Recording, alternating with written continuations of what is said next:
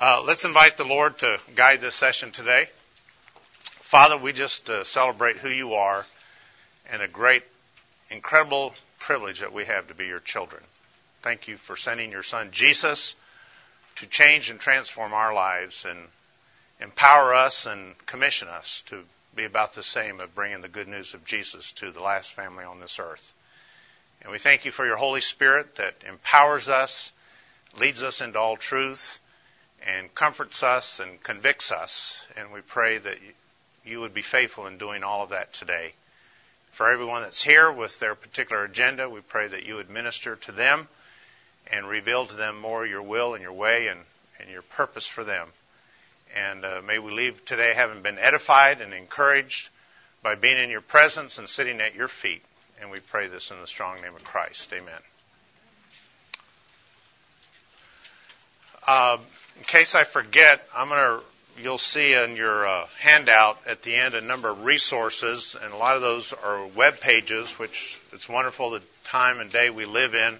That you know, I don't have to bring you 30 resources, and you can't see any of them or take any home. You'll be able to find those, and I trust that you'll uh, take advantage of some of those excellent ones that are web pages. I have brought some things here on the table that are uh, things that uh, again, you may be aware of, you may not be aware of, but uh, I hope you'll take advantage of that. I'll give you a, just a paragraph about myself.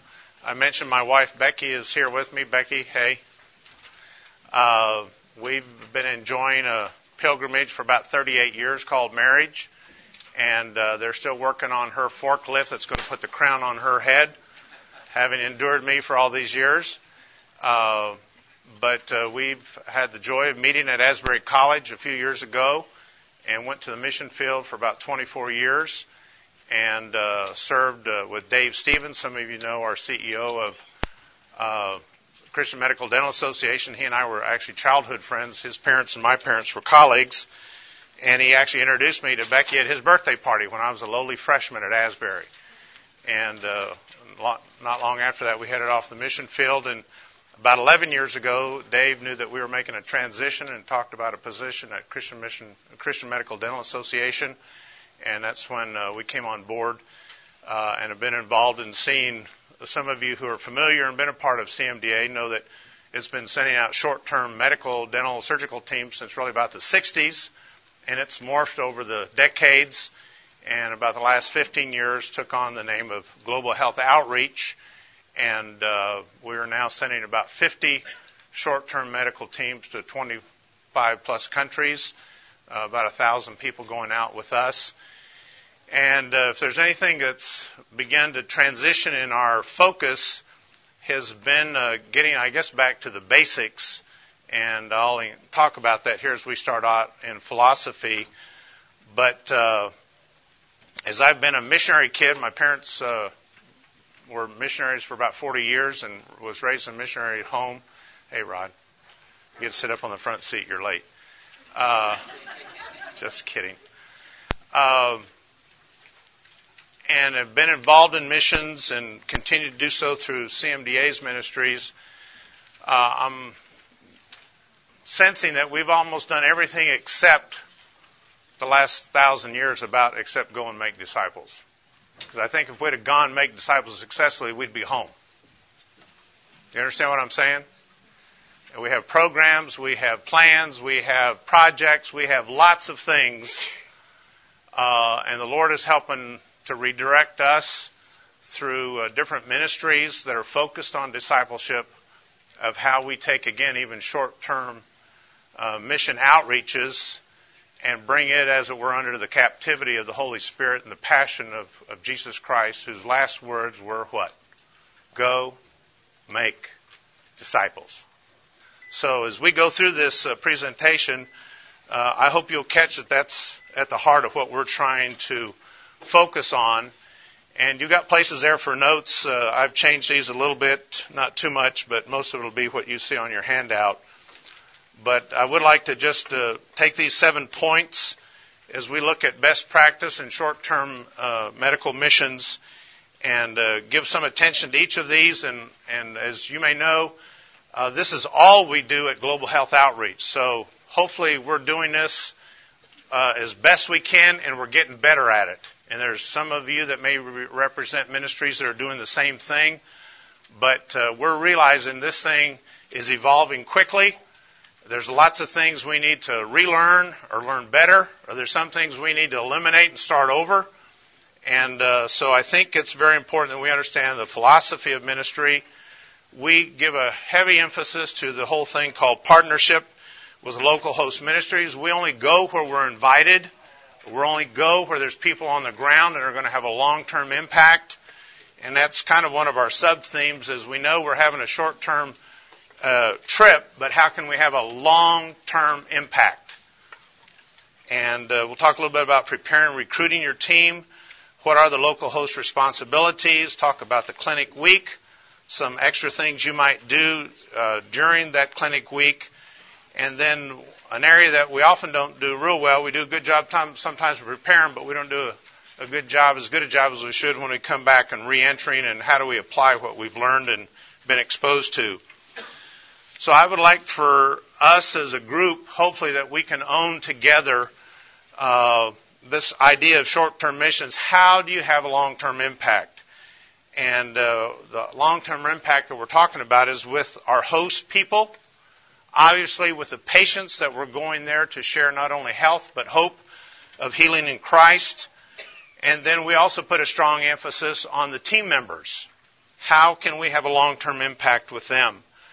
And of course, one of the ways that that is possible is always cooperating with some sort of local church, local entity that's on the ground and is going to be there long term. And so that becomes a priority. And of course, the goal of using these medical, dental, surgical teams is often to open doors. And, and, and we're going to talk a little bit about the difference between going into an open country or to a limited access or closed country, because uh, those look a little bit differently, obviously. But how can you use these for uh, evangelism and, and, especially the focus of discipleship? Uh, one of the groups that I refer to here uh, and the resources is a ministry called Downline out of Memphis, Tennessee. And they've been partnering with uh, some of our teams for the last four or five years. And they do some, some tremendous basic teaching on this whole Matthew 28 Great Commission concept. And uh, one of the things that, as a missionary kid and as a missionary, I never heard un, or uh, unwrapped for me the concept of all those verbs in the Great Commission. There was only one command. Does anybody know what it is? Is the verb make. All the rest of them are not commands if you go back to their origin, original language. And uh, you and I, by virtue of being sons and daughters of Adam and Eve, what do we do? We're always going. You don't have to tell a person to go. Just watch us. You wandered into here for some reason. And we're just always going. And if you've made a disciple, what do you need to do? You need to baptize them, you need to teach them, you need to instruct them, you need to show them the ways of Christ.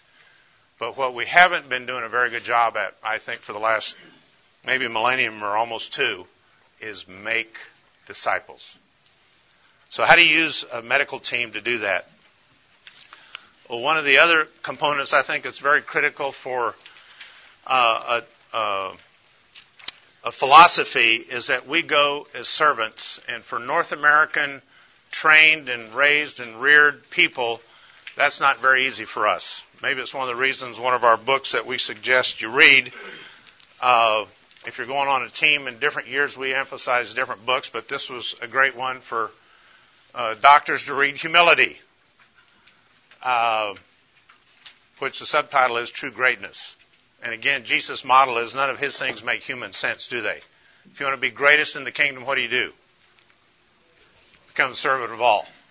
And so, uh, if we can go, and often uh, U.S. medicine is the gold standard around the world, and people will be in lines for hours and sometimes days waiting to see you because you've got the latest and the greatest.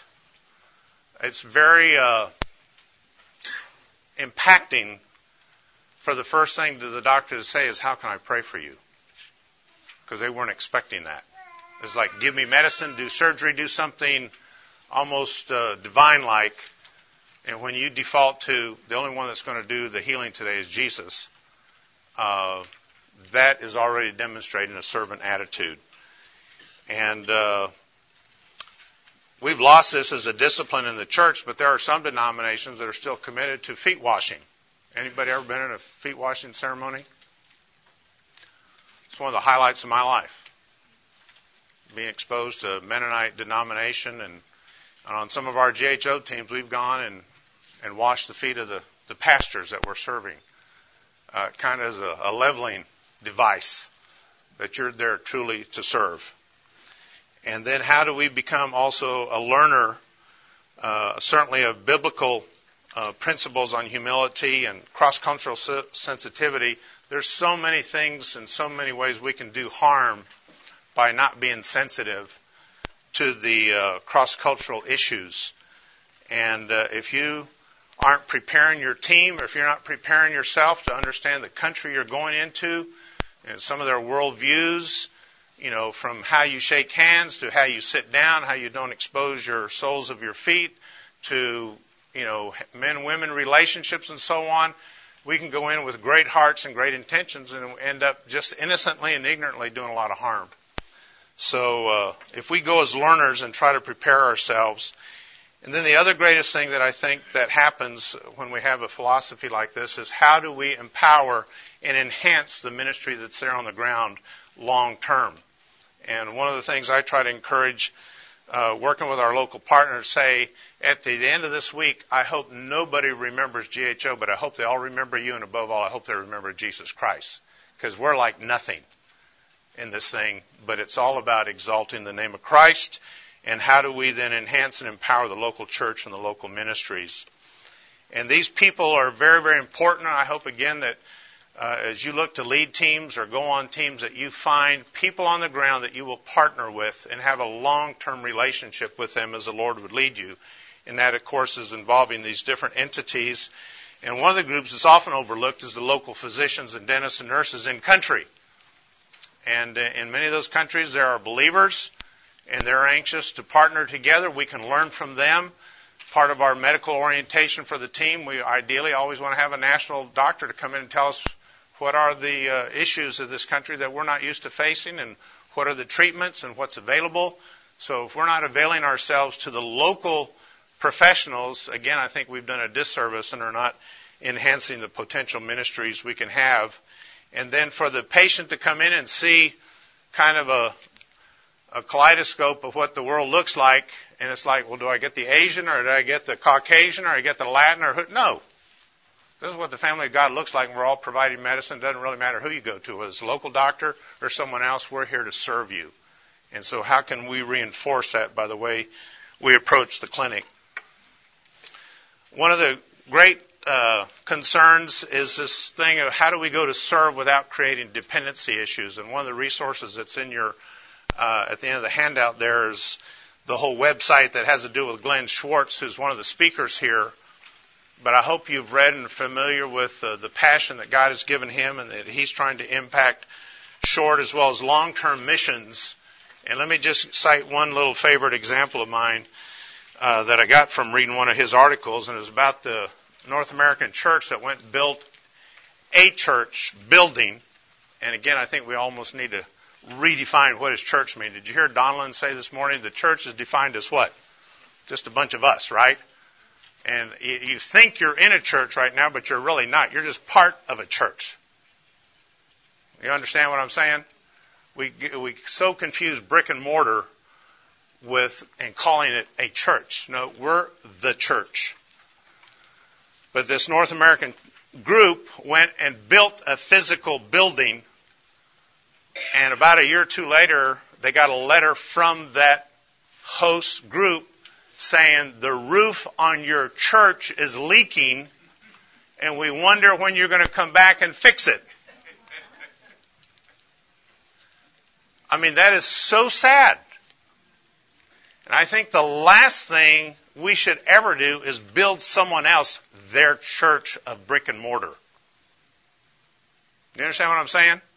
And we're still doing that. We're on teams with, on planes with other teams. We're going to go build a church. Well, when the roof starts leaking, are you going to go back and fix it? Because if it's theirs It should be in an environment where they feel comfortable, that it's their church, that they built it, that they funded it, that they're going to maintain it and keep it. And there's so many things we can do, including in short-term medical things, that we create dependency issues rather than empowering them and em- embracing what God has given them. And if you read some of uh, his stories that he's done research around the world, some of the most unlikely people uh, have some of the most amazing stories, including widows and orphans raising millions of dollars. How's that for an anomaly? Because widow and orphan should have nothing to do with what size God you have or what resources He has. We just say, oh, they can't do that. Who says they can't? So are you running this through the filter of how do we go to serve and empower and not create dependency issues? I just got back from working with a team in Jamaica. Uh, one of our partners is Prison Fellowship International. Most of you familiar with Prison Fellowship. Uh, and they have chapters around the, the globe. And one of our goals is to go with them, serve them, partner with them.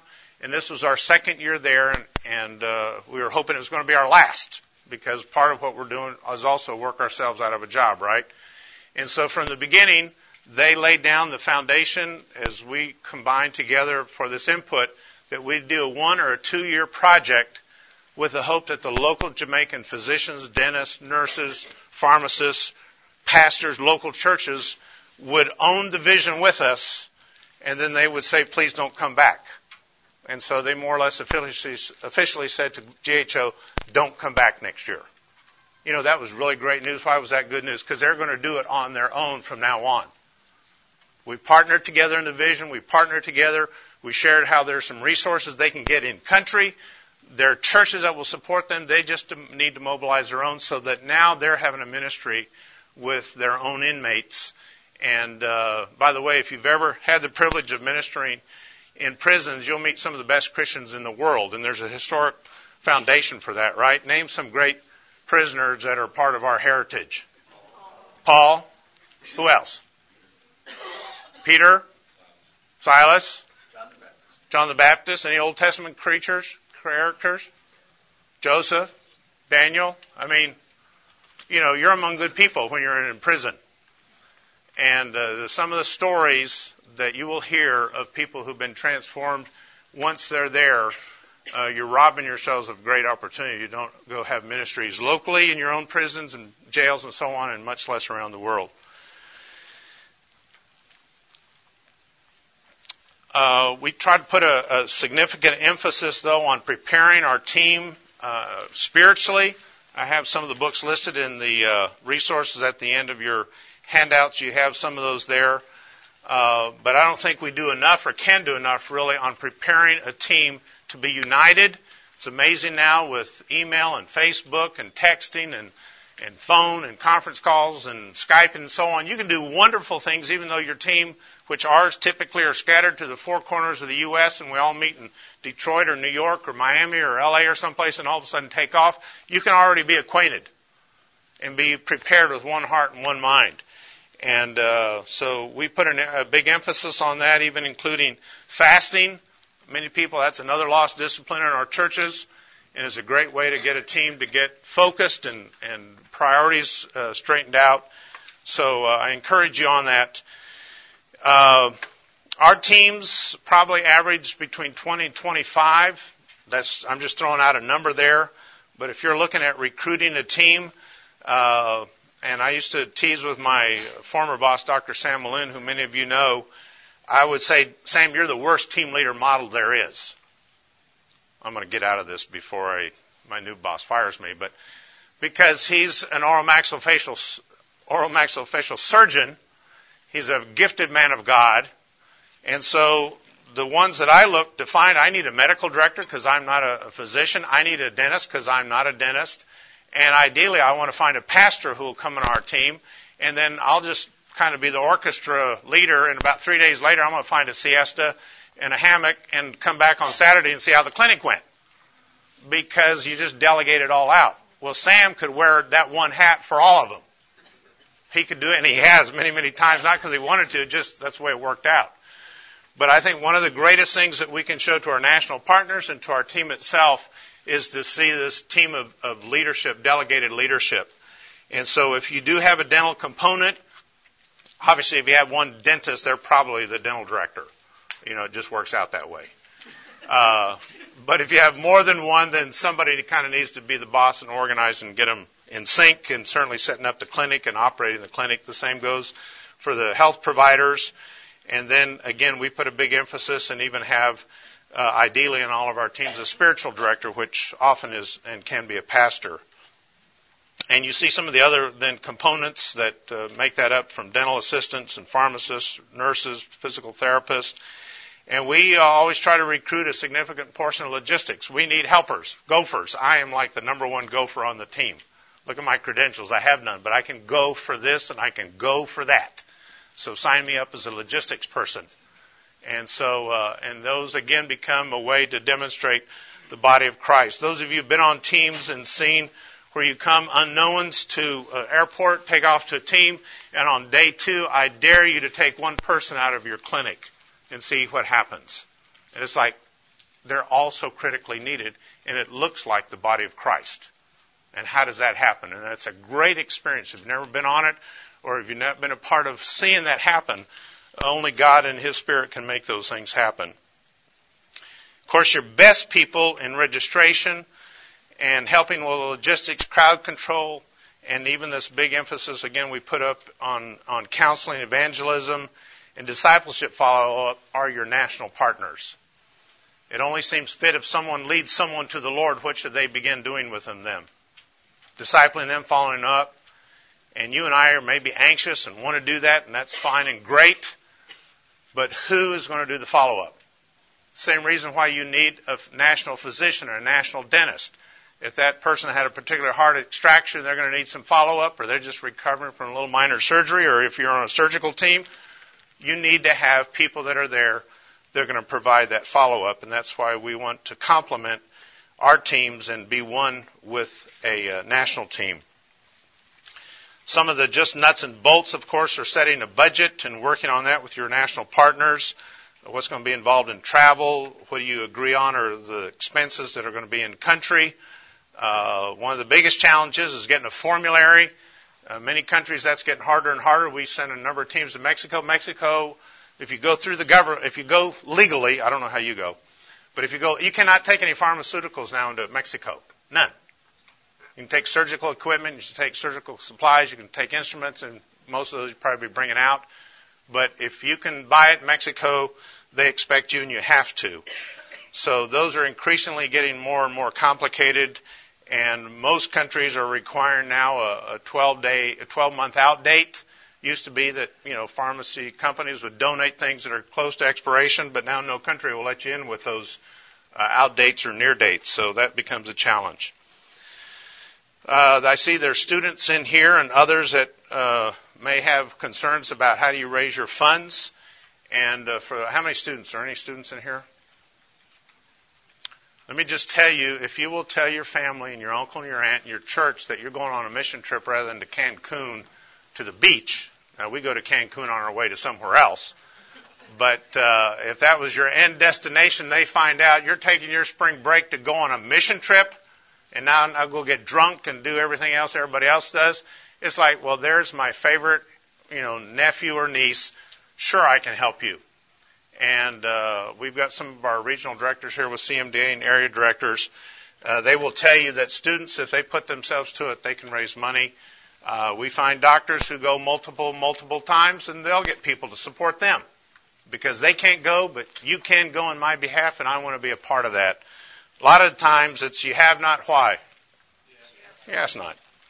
So family and friends, you need to get your local church behind you, even civic groups.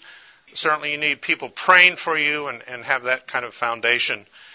Uh, I've got a sample formulary up here, and, and, there's other groups that are working on this, but certainly you need your medical director and your pharmacist working closely together to to know a little bit about the country and what are the issues facing there, and uh, most formularies are pretty generic and can be applied to, to most countries, but they obviously need some tweaking. And then, depending on the size of your team, as to the amounts you'll need to order.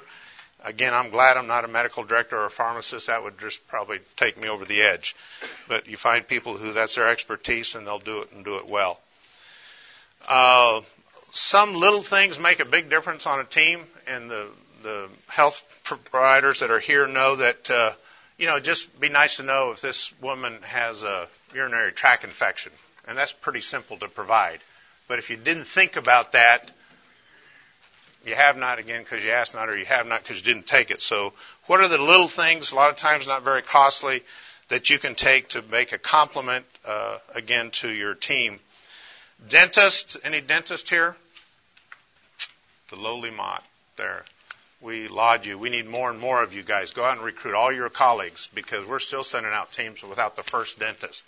And often the greatest blessing that can be done on a medical team is not by the medical providers, but by the dental providers. So uh, we need more of you, and we applaud you and appreciate you. But they can tell you that extractions is one level. When you get into restoration, then that ups the ante in terms of equipment and and uh, instruments and so on. So. Uh, but many times we're going to places where that's really more what they need. Uh, and so be just prepared for that and know the resources. We give you some resources there to contact how you do that. The other thing that has a big long-term impact are community health teaching. We have a, a booklet down here. Arnie Gorski is, is, the author of this, and he has strict copyright, copyright laws on his material. And they are this: if you're going to copy it, do it right because he wants the information out. There are no copyright uh, restrictions on it. But the idea here is to train nationals with this simple community health material to empower them to use it as an, easy, natural outreach of a local church. They can go every week into a different little community and just do basic common hygiene things. I don't need to tell you, medical professionals know that most people die from things that could be prevented. And so it's all about education. Again, you can be there for a week, but how do you train a layperson, maybe a nurse or someone, and give them the materials? These things you can go online and, and, and uh, print them out. And again, it's it's all free and available. But this is how you can go for a short term and have a long term impact. I can't overemphasize enough the power of community health uh, training and, and so on. I was talking to uh, occupational therapist who was by our booth yesterday. Wheelchairs, uh, canes, uh, walkers. Some of those things are literally life transforming. I remember I was taking a wheelchair down to Ecuador, and a lady had been in an accident like 20 years ago and had both legs cut off, and she was still getting around on her. And a wheelchair just transformed her life. And you and I see them in our setting. It's like, well, that's just a wheelchair. And so many world places, and Joni and Friends and other ministries have those available. Uh, so think about that, but ideally then have a physical therapist who's going to go help that person get the things fitted and become a long-term blessing to them. Uh, just a little caveat to that. Uh, we took a, a, physical therapist with us and her husband from uh, Alaska. They took all their kids and they took uh, 10 wheelchairs. That was their check bags. And they told their kids you can take whatever you want. It just has to fit in a backpack for a week, so the kids wore scrubs all week because that's all they had. Mom and dad said the wheelchairs are going. And so we went down there and she had prayed about, Lord, place every one of these right where it's supposed to be. The last wheelchair that we gave out was her mom's. Her mom had died, but it was specifically, you know, like a one-handed wheelchair operation. The last patient that needed one, guess what? That's what they needed. But what the, the remarkable part of the story is, about the second day, we had a man come up and say, uh, so you're just giving out the wheelchairs? And we said, yeah, we're trying to bless as many people as we can. He said, well, what if they break down? Or what if that person's injured and in a week or a month or a year won't need it? Well, we hadn't thought that far. He said, well, actually, we have a little foundation as a part of our church ministry. And if you would like to, you can consign them all to us, and then we'll sign a little contract. Doesn't mean anything on a piece of paper, but their signature's there. And if you need this for a year, you have it for a year. We'll help you maintain it, and after a year you get healthy and you don't need it. We're going to see that it gets to somebody else rather than you sell it or you put it in a warehouse or forget about it. And so those people came to us and say, this way we can empower local people and make sure that has a long-term impact by empowering local people. They came to us with that idea. So where we go now, it's like church. We're bringing five wheelchairs, but you need to set up a little ministry to where you're going to maintain them. And if that person doesn't need them after a year or five, you're going to see that they go on and get used. So again, we're learning from our national partners how to do this even better. Any of you done reading glass clinic as a part of your thing? As a layperson, for me, I think that's a, that's that's got to be the most fun. For 60 cents, you can change a person's life. Uh, I give you a resource there. Uh, Shark Eyes out of L.A. sells those to people for about 60 cents a piece. Uh, and what a great way to testify and to, te- and to give testimony.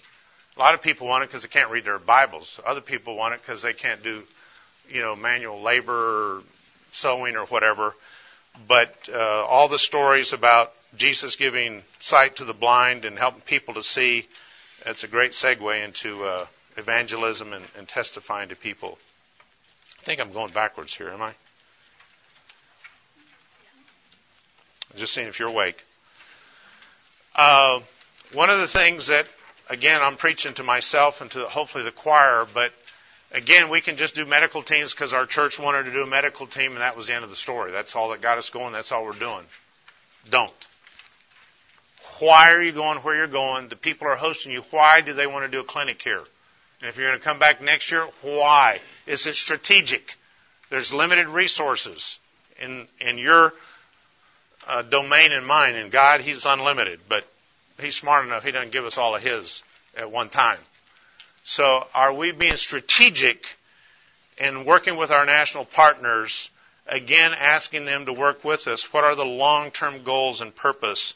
And how do we do this to advance the kingdom, enhance the kingdom, plant churches, grow churches, uh, open up doors and close countries? Are we being strategic? And again, this is what we do. We do 50 of them, but we go uh, with the blessing and the approval of local governments. And uh, several times in El Salvador, we've gotten hit, uh, not because, we, well, actually, one time we did something bad. Like, here's some dirty laundry. Is this being recorded? Um, our medical director said, now make sure you don't take any Sudafed type stuff into El Salvador with all their gangs and mixing drugs and so on. Well, someone thought they were doing well, and someone gave them some stuff right at the end. They threw it in, and they went through all the medicines, and they found the Sudafed. They wanted to send our team leader almost to jail. It was they took it so seriously. Uh, fortunately, we worked with national partners. They intervened. We had to count all the pills twice it was about eight hours in the airport going through everything to prove what we had and what we didn't have. And the name that's at stake is our nationals, not ours as much as theirs. They live there every day. They work there. They minister. It's their name and they're representing the name of Christ. But we register ourselves so that we're there with their blessings. But in El Salvador, twice we've been, as it were, victims, uh, where another group, they happened to be from Europe, came in and did some cleft uh, palate surgeries, and they had a couple of fatalities. So they just painted the same brush to all groups, and they would not let one student be in a consult with a physician. And that's why we take our students so that they can be mentored and have an attending. But they just freaked and said people were here unqualified seeing patients. So we had to tell our students to go on a sightseeing trip that day because they said we don't want to see a student on the premises. Why? Because other people didn't follow protocol and we were one of other groups that suffered the consequences of that. How many of you would like to know where customs and immigration people are end up in the time of eternity? we need to pray for them. God loves them all. We don't know how he can, but he does because uh, He loves us. That's why. But uh, the best way I can encourage you, and we're doing about 25 countries, and they all have different requirements and so on, is to be proactive and try to be ahead of the curve. but they will throw you curveballs that day that weren't in play the day before, the week before. Uh, Mexico again is almost our most challenging. We just sent a team there last week, and now they wanted us to go to a Mexican consulate in the U.S. and get them to give us a letter of approval for what we're going to do. And they didn't know, like, why did they want a letter from us? I said, you tell them. Don't tell us. We're just passing on what they told us. And we got it at literally the 11th hour, and the team got their through their stuff through. But this thing is so dynamic and so changing. Uh, Nicaragua, we have a big presence down there, and they want everything 12 month out, 12 month out dates. China was a time we couldn't buy, take any medicines in there. They've changed that. India, I'll just make a little parenthetical insertion here. Uh, we go with the blessing of the local government and the local authorities, but they say don't tell the federal because they will put you through all the bureaucratic and you'll never get to us. And so again, am I saying singing the right song? Here's our team leader here. If I say it wrong, they'll correct me. So again, we're going under authority, but they tell us which authority to go under so that we can make this happen and be effective where we're going. We could spend a whole hour on this this next one, security concerns, and we will in just a minute spend a few more minutes on it. But uh, how many of you have used interpreters? They literally make or break your clinic. Have you ever tried to uh, work in your language and they don't understand you? Sometimes you go to a place you need two interpreters. That gets fun. You ever wonder what actually got back to you when you found out what the complaint was? It's like playing the gossip game almost. You had a hangnail. I thought you said you had a hernia. You know, it's like that's a little bit different. Well, one of the things we try to encourage is promote volunteerism, and, and our interpreters have a, a have a kingdom mindset. A lot of them, that's how they make their living, and so we need to be aware of that. Again, you need your national partners to be the wise brokers as to whether they're volunteers or if they're being paid, and they're being paid an appropriate wage. Uh, and again, depending on where you're going, but the ideal is to have a, a believer. Because there's so many times during your clinic setting that it's going to go into a spiritual consult. And if your interpreter is not attuned to the Holy Spirit and doesn't even know what you're talking about, then you just have a limited uh, ministry possibilities. But we're sometimes going in countries that that's why we're going there because there aren't any believers. So you got to deal with that reality and know how to work through it. Uh, again, we strongly emphasize that our nationals are the ones who do the best job at evangelism, at counseling, obviously the discipleship and follow up. And, and if uh, you need promotion, in some places uh, they use the radio, they use word of mouth, they use tell a woman, just a lot of different ways you can. See, Becky's not here. I'll deal with this later, I'm sure. Uh, but and then sometimes they know the, the setting you're going, they don't almost want to publicize it because they know they're going to get swamped. And it's like, why would you want 2,000 people when you can't handle the 500 that are going to show up anyways? So again, you need your national partners to know best how to promote this and how to do it. And all the logistics and of course, uh, travel, lodging, meals, water, if those don't work, it doesn't work, does it? How many of you like to be sick on your trips? Isn't that fun? Anybody been sick on a trip? How many have never been sick? That's because you've never been on a trip. Okay, just kidding. No, thank God that you haven't, but your time will come. Uh, just, I don't want to go over these too quickly, but we do have limited time. Uh, again, depends on open or closed countries as to who you're dealing with and what are some of those concerns. Uh, I cited two examples here. The police, when we go to El Salvador, our host since 12 years ago, 13 years ago, uh, in El Salvador uh, country and government worldview, it's cheaper for them to assign two or three full-time policemen to our team, and everywhere we go, they go, rather than try to get one of us get kidnapped and then deal with that aftermath. We don't ask for it, but our national host says this is not going to work unless we have a police group that go with you. It's very embarrassing when they get in their little pickup with their little blue light and you go through every red light in the city.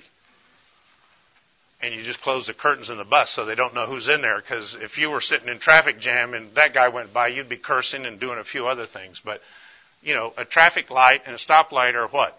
Sometimes the most dangerous place for something to happen. So they know what's best in China.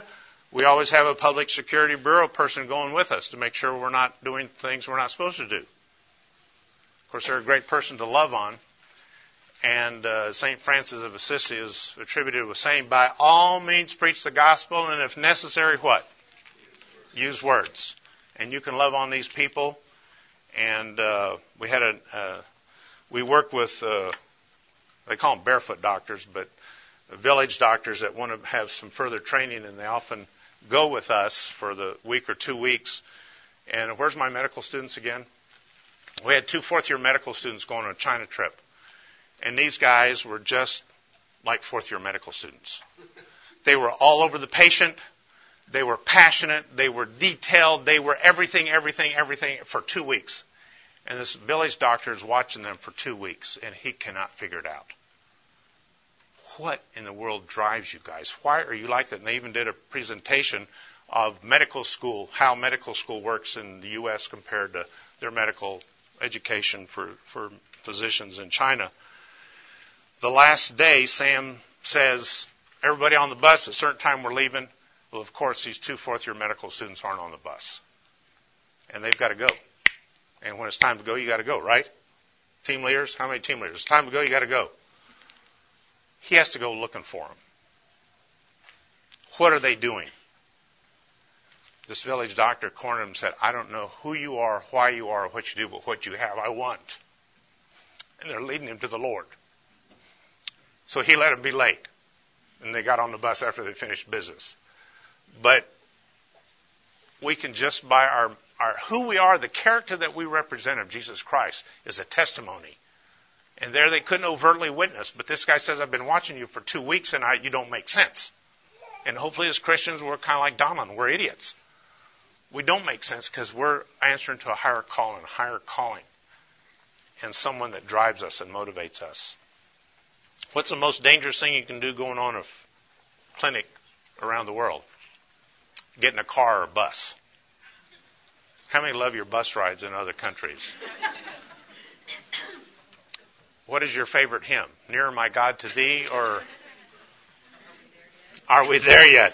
is that a hymn? They probably sing that at Southeast. I don't know. Yeah. She's from Southeast. Uh, a simple way to keep track of your team is a buddy system. And I always have that spouses can't be buddies because they're always lost together. So you have to be somebody else's buddy. But quick to find out if you're all on the bus, if you're all here, you're all there, get a buddy system and make it work. Uh, in terms of uh, groups that we use, and I encourage you all, if you're taking a team of five or a team of 50, that you make sure you've got some insurance coverage. And uh, here's a couple of resources for you. Uh, as a team leader, and as a, a, local church, if you're sending out a team or a ministry that's sending out teams, do you have some crisis management plans that you're prepared to follow? Uh, we send teams like you do to places that maybe the State Department doesn't recommend you send somebody. They do not recommend you go to Haiti. Did you know that? Uh, of course, they don't recommend you go to Afghanistan. Some of you and us, we go to Afghanistan. It's like, well, that's not really recommended. Well, okay, now what do I do? So, what are your plans? And our, my brother here with Sozo and the ministries, they rely on the local people to know the situation. There, sometimes they'll call and say it's too hot in Kabul. I'm sorry, we got to cancel the team. So the team doesn't go that year or that six months, but they know what's going on. So is it safe? And what does that mean? But uh, again, are you proactive? Have you got an idea of what you do if some of these things happened? And uh, a lot of times we don't think about this. Uh, one of the safest places I think to go, because I grew up there as a kid, is Honduras. Well, we sent a team in there about a year plus ago, and they landed on Saturday, and our host said, We're going to pick you up at the airport and take you three, four hours away because the next day there's supposed to be something happening. We don't know what. And so wisely, they picked them up at the airport and took them off. Well, the next day is when they deposed the president. That was good thinking on our host. We got out of Dodge just in time. Well, the next week the claim was over. They're supposed to come back. And they said, we don't think it's a good idea for you to come back to the capital. Well, we happen to have another partner. Our, we have a big focus in Nicaragua. So we sent our Nicaraguan school bus to the border They took their bus to the border. They walked 100 yards, took all their stuff and left one bus and got on the other and left out of Managua. Well, that was the day he tried to come back and they had the airports closed and fire trucks and everything out there. It was chaos. I'm thinking, this is Honduras. I grew up there. This can't be like this. Don't expect anything to be normal anywhere you go because you never know what will happen to you, Rod. Of course, I'm telling about the team where you're going next year. It's the same place. So, and uh, Will, I mean uh, Bill Reichert, our team leader and area director for uh, CMDA, uh, he was on that trip, and then he went with me on a trip where we had earthquakes and, and follow-up shocks, and then he went on his his other first trip was there was a fatality. And he said, "What's a normal trip look like with GHO?" And when he went uh, the next time, there was it was a Haiti earthquake follow-up visit, but they they'd already had the earthquake. So while he was there, there was no earthquake. He said this was an easy trip. Uh, anyways, be prepared. You have to be thinking proactively. Uh, during the clinic week, some of these things are a little bit obvious, but uh, how are you going to orient your team leader, working with your local pastors, the local physicians, how you set up uh, the specifics of your medical clinic and dental clinic. Uh, some groups even have little layouts, but if you're meeting primarily in a school or a church, you always just have to adapt to the situation. Uh, ideally, when you're setting up a clinic, it's nice to be behind a gate or a fence because if the public is unruly and they're unruly outside, you can keep your clinic going. But uh, we've had times where they've busted down the door and just they flooded in. They don't want to wait anymore. And uh, so you need to have security people with you that are maintaining the gate. And uh, again, the local people are best to know how to register. They're best doing the counseling and evangelism. Uh, some of our teams set up a prayer room and every hour somebody else comes to the prayer room and is praying for the clinic day. Others, we do prayer walks, and there's someone taking a baton and going around the premises praying before the clinic starts, during the clinic. Uh, most of us don't understand or appreciate the spiritual warfare that's going on, and many times the nationals will tell us, well, you didn't know, but we fasted all this week because you had no idea where you were and what was going on in the heavenlies.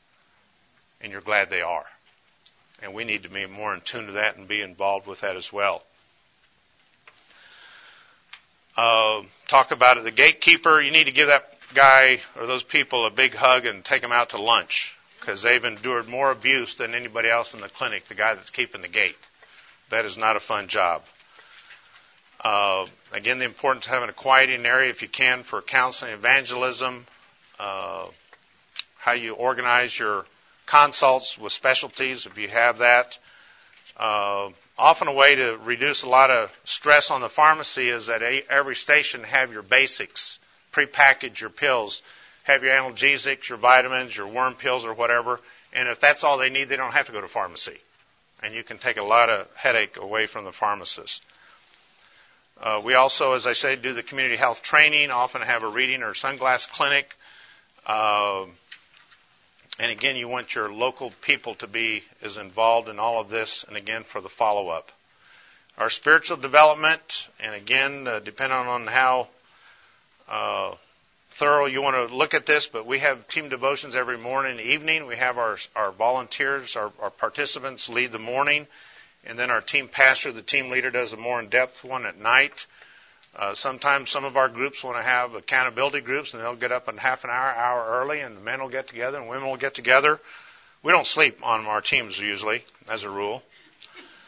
Um, and then it's very important when you can, and sometimes you don't control all your schedule, but to have an evening debriefing, kind of a grand rounds, and then that can lead into your evening devotions as you talk about God sightings, how you saw God show up on the different aspects of the clinic. Uh, if you have a lot of logistics people, sometimes we even do a little mini VBS. I'm sure some of you have kind of done that. We also have started offering, I told you about uh, some of the ministries uh, with Go International Downline that we do pastors conferences. Again, we think how a short-term team can have a long-term impact of speaking, teaching, loving, and learning into the lives of the local pastors and people that we're working with. A lot of times they'll want to do music or drama. And again, all this stuff that's done by the locals is best. And then we try to all, always recognize them with a special dinner at the end. uh, some of our teams where we've done this for years, they've turned the tables on us and now they do a special dinner for us and we say, no, that was not the purpose. We wanted to thank you. And it's kind of like, well, thank you, no, thank you, no, thank you, thank you. Like, okay, who, let's just give all the praise to the Lord. So that's what we end up doing. Uh, it may be appropriate with your local uh, pastors or your translators for a, a gift. Uh, sometimes as simple as a baseball cap or a CD. Uh, again, the emphasis on them doing the follow up both from medical, dental, surgical, as well as in the discipleship. And then with your uh, team, it's important to have a final debriefing. Uh, we even have a little reentry booklet devotional that uh, helps prepare people as they go back. But who are the best people to help you process your week when you get back? It's your team members. And you can do that by phone, by text, by email. If you're from the same local church, how do you process that week? And uh, in our little booklet that's up there, it talks about some of the emotions that most of us have. If we've been the first time or 20 times, I still kind of get angry going into Walmart when I come back. Why do we have to have 550 selections of cereal? You know? And why do we have to have so much to keep us so unhappy? And you just left a country where they have so little and they're so content and joyful. And we spend about a lifetime trying to process that. Certainly, your family, uh, your home church are people that can help you in accountability issues as you grow. But I think one of the things we have to deal with when we come back is the whole Acts 1:8. He says, "Be witnesses where?" And I think it's all of these but you can't skip what? Jerusalem.